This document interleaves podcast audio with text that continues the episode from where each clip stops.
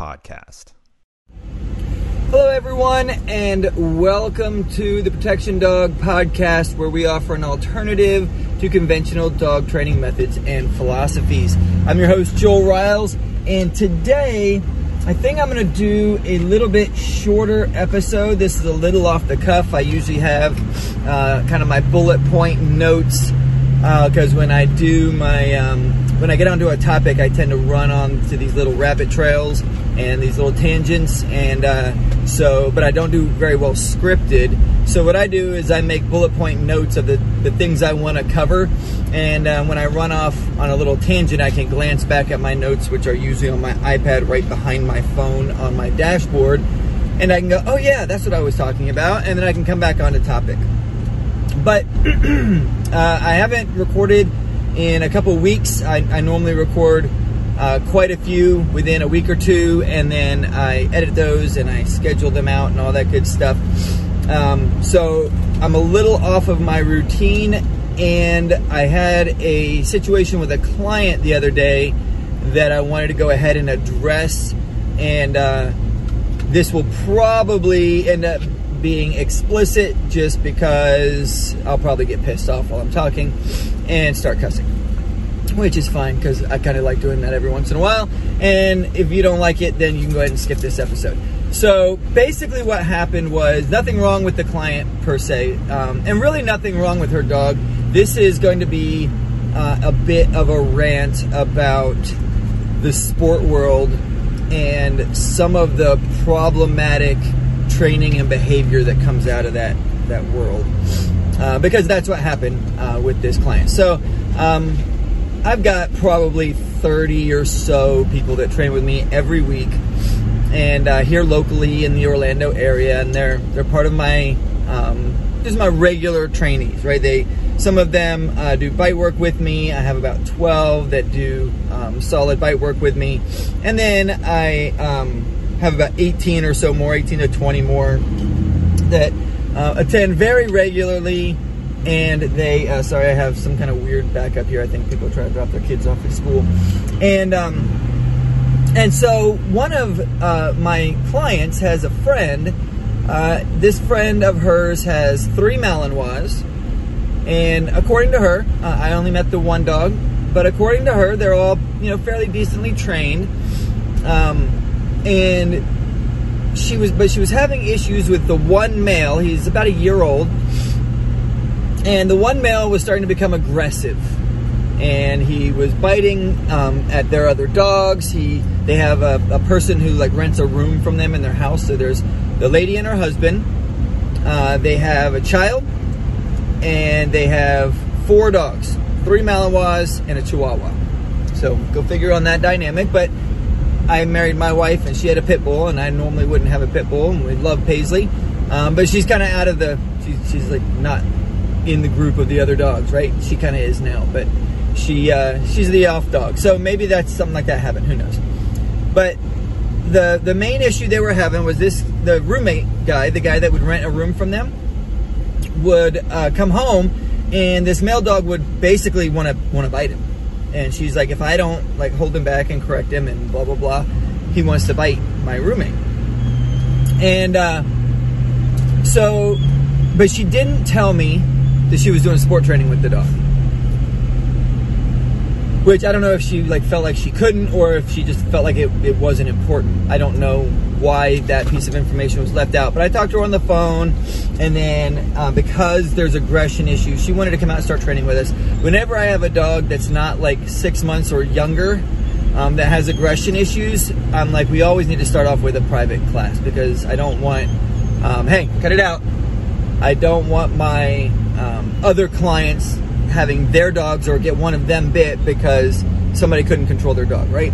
And sometimes the issues aren't nearly as big as they make out, and sometimes they're like, well, you're a total fuck up and you just need to get rid of this dog because you've screwed it up.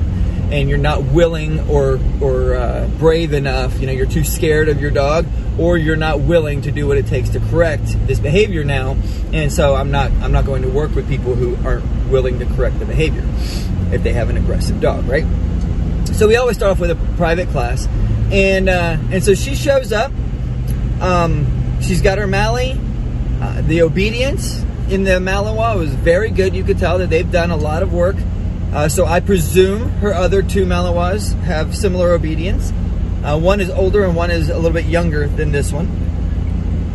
And supposedly no problems with those two. It's just this one.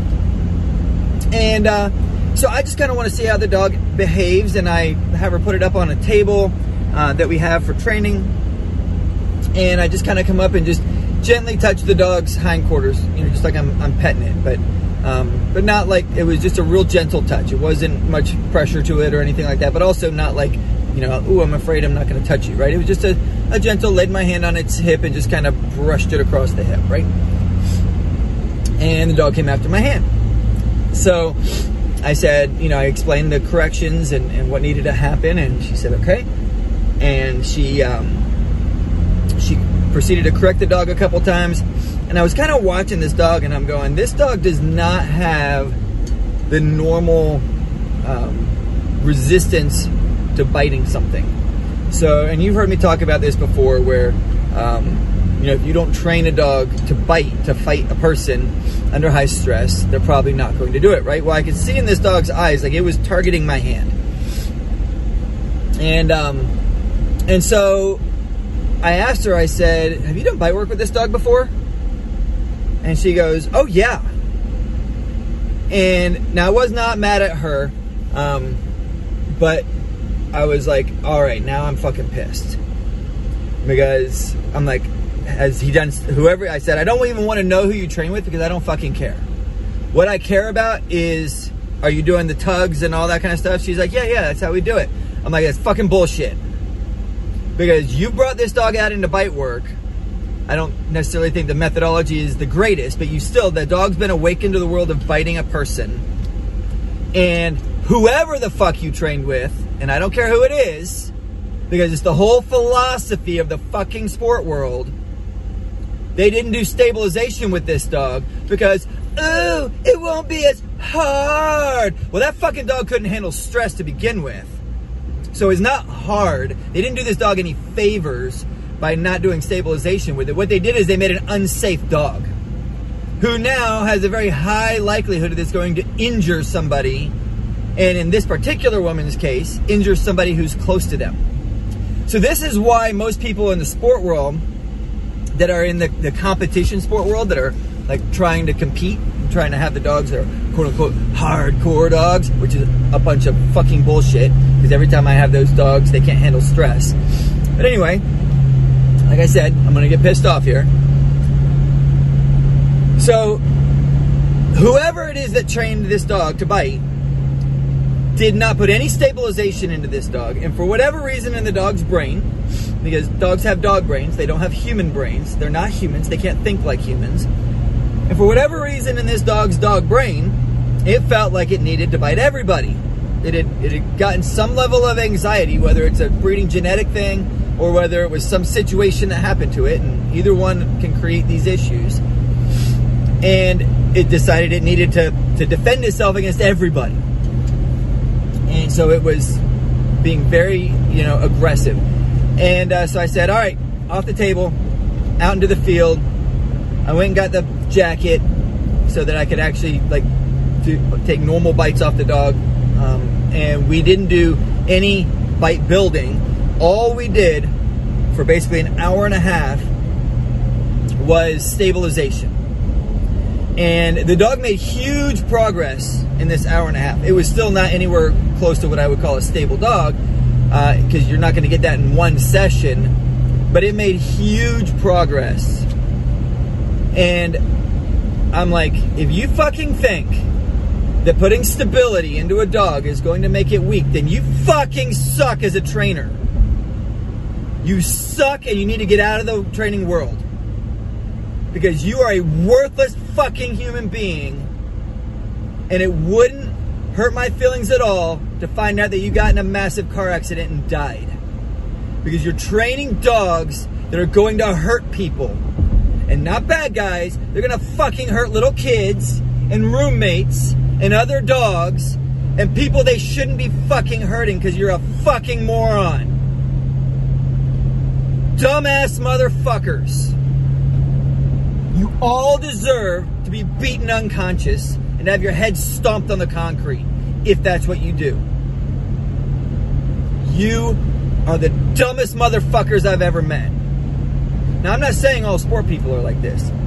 I have met sport people who do stability with their dogs. And they teach their dogs leave it and all that kind of stuff.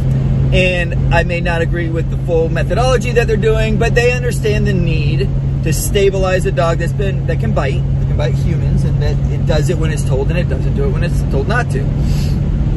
And so if if you're doing that, no worries. I mean, we can have a discussion on whether your methods are working or not if you want to, if you're having issues or whatever. Um, feel free to reach out, and I'm happy to chat with whoever. So, if that's you, I don't care. but there was a local guy that trains law enforcement here in Orlando that had one of his clients come out to me. This was, know, six months ago now. And I basically chased the motherfucker off the field because he was a dumbass asshole. Um, wasted my time four times in a row, like 45 minute phone calls. Oh, yeah, I'm coming out to class, I'm coming out to class. Did that four times. The time he finally comes out, he's fucking late and he has no control over his dog at all. I'm just like, get the fuck off my field before I kill you. So I was pretty pissed off that day. So, anyway, but then he apparently ran back to his trainer who he supposedly wasn't happy with. And the guy was like, hey, what's the whole point behind that? Like, tell your dogs not to bite shit. And I, I didn't even respond to him because I'm like, you've supposedly been training for 20 years. You supposedly train all the law enforcement dogs in the area. And you don't fucking understand the reason for stability? You're a fucker. I mean, just go die somewhere. I could care less about you or your whole life. Don't ever talk to me again and stop doing what you're doing because I guarantee you there's been four or five bad dog bites from dogs that guy's trained. I wouldn't be surprised to find out there's been 15 or 20 of them. This guy's a total fucking moron, dumbass. Now, can he make a dog that can bite hard? Probably. Because that's the easy part. That's what gets me. Is these idiots, assholes, don't understand it's easy to fucking make a dog bite things. That's the easy part. It takes work to stabilize it, to have control over it. Just like a lot of my clients come from, there's this other trainer, I'm not to say their names, here in the Orlando area that almost all my clients have trained with at some point. Like, unless somebody found me when they had a puppy, right? They, they've almost all trained with this guy and he meets in this dog park and they have all these obstacles or whatever you know little tunnels and jump overs a-frame type stuff and you know all these little things that you see in the little dog agility classes and all that. Which is it, that part's fine. Um, i mean i like the bigger stuff that's a little bit more challenging for the dogs but i don't care. That part is okay. The part that's i don't get at all is this guy just has these dogs run around the field and do the stuff right? Do like the jump over and the back and forth little slalom things that they do. I don't find any use in that other than if you want to do the competitions. And jump over the A-frames and, you know, whatever it is that they're doing. And he just has them do it at top speed. Right? And I'm like, that's the fucking easy part. Getting a dog to do all that stuff is easy. Having control of your dog while you're doing that is hard. And I've got several clients who they're, you know, they're just women who aren't quite as strong. They have really high driven dogs and their dogs are just they're freaking nutso to go do these things because they they trained there for years before they came to me, and so these dogs just want to race through all the obstacles as fast as they can, and I'm like, that's not control. That's just your dog doing shit, right?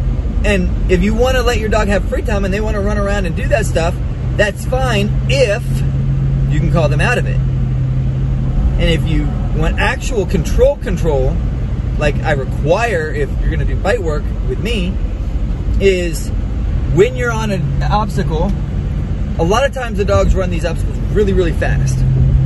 Right? And they do them really fast most of the time because there's a fairly decent amount of stress associated with the obstacle. And you can find out if the dog is stressed in the obstacle by telling the dog to wait in the middle of the obstacle and see how they react that wait. Right? Most of them won't do it in the beginning. uh, especially without a lead. And so you put a lead on them and you tell them, you know, start doing whatever it is, go through the tunnel. Usually the tunnels aren't super uh, stressful. That's more of a thing they like. But some kind of crossover, uh, going over an A-frame, having way to the top of an A-frame, uh, walking across a ladder or a crossover, and then saying wait, and just see if they wait. Number one, see if you can just say it and they do it, right? Uh, because a lot of dogs are so focused on the the stress, the the obstacle itself requires so much of their mental energy uh, to do, like the tight ropes when we're doing the tight ropes with the dogs. Uh, that's a good example. And they're like, you know, the, the ropes are wobbling side to side, they're bouncing up and down, they're very narrow, um, they've got to find their footing, all that kind of stuff. And so there's a lot of, of mental concentration and a lot of stress associated with crossing on the ropes. And uh, I say, without a lead, just tell them, wait. Because if they'll just stop and stand there on the ropes, they're actually really stable. Once they've got all four feet on the ropes, and they're just they're just standing there, the you know the ropes are fairly stable at that point. And um, it's when they got to pick their feet up and move, they've got to adjust weight back and forth and all that kind of stuff. So I say just tell your dog to wait, and 90% of the dogs just keep going because they're so they don't even hear. See, that's the thing is it's not like they're being disobedient at that point. They've not been stress inoculated for that particular level of stress, so they don't even hear the client. They don't even hear their handler. Right? Their handler says a command and they it doesn't even register for the dog because they're so intently focused on what they're trying to do. So, um, so the dogs haven't been stress inoculated for that, right? And again, see, this is one of those tangents that I went down. Oh, we're talking about control. So you've got to have control over your dog if you have a dog that can injure somebody. I think everybody who has a dog that can injure somebody, which is pretty much any dog over the size of a Chihuahua, and even they can like, give little nips, but they're not going to break a bone or anything like that. Typically, if they bite you in the hand, I guess they could tear a ligament or something.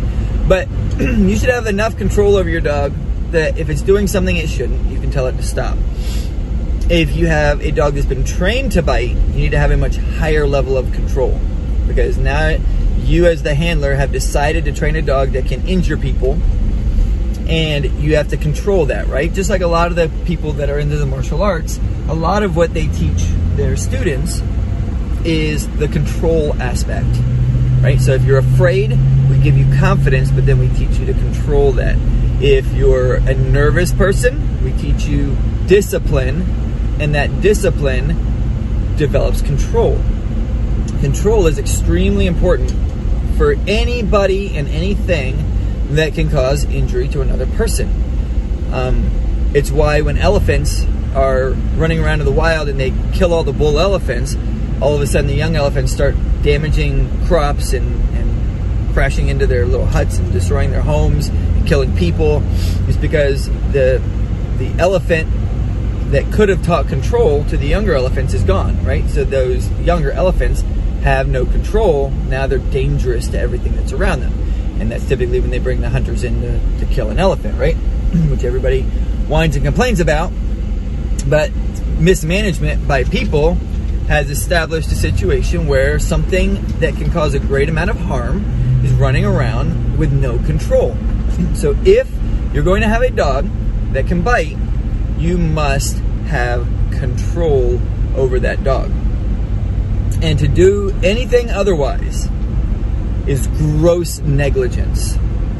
And I believe that anybody who does that level of training that does not stabilize their dogs should be liable for gross negligence. So gross negligence is doing something that you know can cause harm to others and not taking measures to protect people, right? So that would be something like drunk driving, gross negligence. Training a dog that can bite and then not stabilizing that dog so that it's safe around other dogs and other people is gross negligence. So that's today's episode. If you are training with a person that that's what they do, that they're not stabilizing the dogs, and and in a nutshell, if you're not like fully grasping what I mean by stabilization, basically you present all the right scenarios, all the right uh, triggers for the dog to bite, uh, except attacking the handler. You don't ever attack a handler in these situations because they can always defend themselves or defend their handler if their handler is attacked by somebody. So that's never part of these drills. Um, and depending on the dog, you can't like go all of the triggers all at once, right? But you're creating these triggers that will draw the dog out to bite, and but their handler is telling them, no, we're not doing that right now. No, we're not biting. You leave it alone. Okay, that is stabilization work. And uh, and there's a bunch of different ways to do it. There's a bunch of different drills that you can do. Uh, some people that I've, I've seen doing stabilization, I'm like, eh, well, I mean, it's something right? So, and other people are like, "Oh, that's a really good drill. I'm gonna I'm gonna start doing that one," right? So it's you know there's some imaginative uh, aspects that go into it, trying to make sure you pick out the right dogs and or the right drills and all that kind of stuff. And and you got to have handlers who are willing or, or trainers that are uh, in the suit willing to do what needs to be done to properly bring some of those things out. But um, but at the end of the day, you know, even bad stabilization is better than no stabilization right? So, if, but if you're training with somebody and they're not doing stabilization with the dogs, they're not telling you, all right, put the dog on a prong collar or whatever your correction collar is, tell it to leave it alone. And I'm going to do things that normally they would be allowed to bite, but they're not allowed to bite. Because you said, leave it alone. I told them, sit at my side and leave it, right? And um, and if you've never done these drills in the beginning, your dog's going to fail. They bite all the time. And I tell my clients, I can always make your dog bite, but I'm going to do things on the field that you would never let somebody actually do in public with you and your dog, right? If it gets even close to that, you're going to be like, we're leaving. And, um, and so the situations you actually encounter when you're in public, you're, you're able to have a very relaxed demeanor because you know, oh, we've been through way worse than this. Leave it alone. You're okay. Right.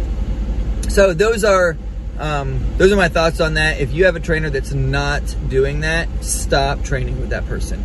Or, I guess the first thing you could do is say, hey, I think we should do this and see what he thinks or her.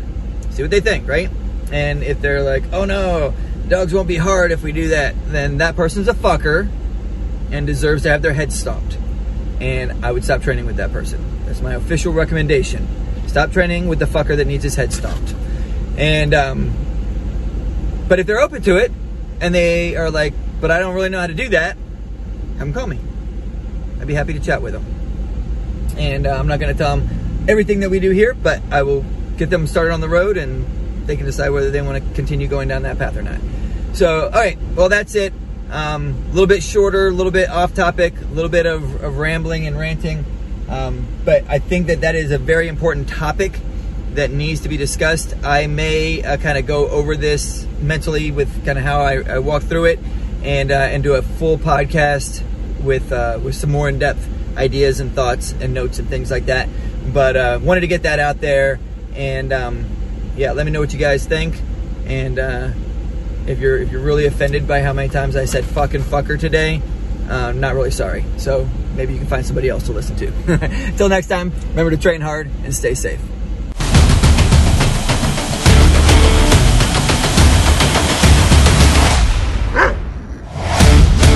Fortress Canine Podcast.